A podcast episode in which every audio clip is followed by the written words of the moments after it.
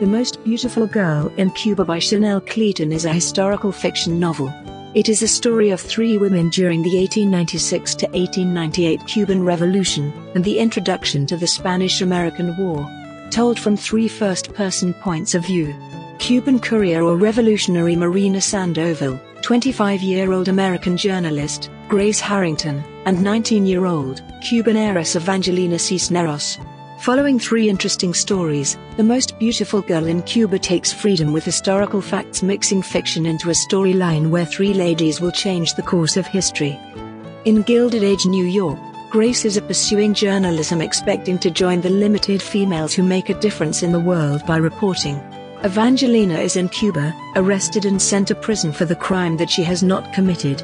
Her story and beauty move the American news to take up the cry for her freedom and for Cuban independence. Marina is young wife and mother in Cuba, covertly working for the revolutionaries in Havana. Their three unique stories start to intertwine, revolving around the true story of Evangelina, which inspired the novel. Every one of these women had a wonderful story to tell, and I cherished the way that their paths interconnected. All three of them had to deal with problems, although unique circumstances. They each had some exceptional choices to make. I liked the way that the story brought these ladies and individuals connected to them to life, so I truly felt associated with every one of their stories. I think that the historical details that were woven all through the book were very enlightening and helped in telling this amazing story. What inspired me the most in this story was how solid Evangelina, Grace, and Marina were as they endured the war. Each of them battling for the freedom of their country in their own specific manners. I love finding out about ladies who can rise above their conditions and show their actual strength.